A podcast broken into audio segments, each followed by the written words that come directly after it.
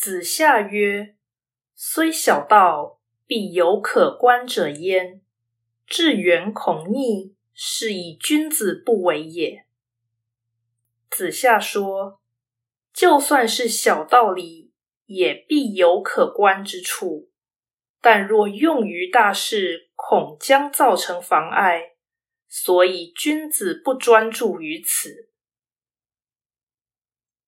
道义阐释，此说强调辨别轻重缓急的重要性，以及强调权衡之意。这是孔门的高级教条，甚为可取。本章之言极为精妙，这恐怕不是子夏之志所能提出。《汉书·艺文志》与《隋书·经籍志》皆作孔子曰：“有《后汉书·蔡邕传》一言：‘若乃小能小善。’”虽有可观，孔子以为志远则逆，君子固当志其大者。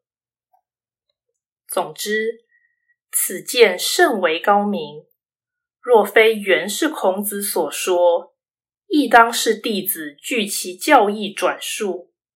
故有谓：“孔子欲以为罪行，不欲为狗去。”此句出自《说苑》杂言。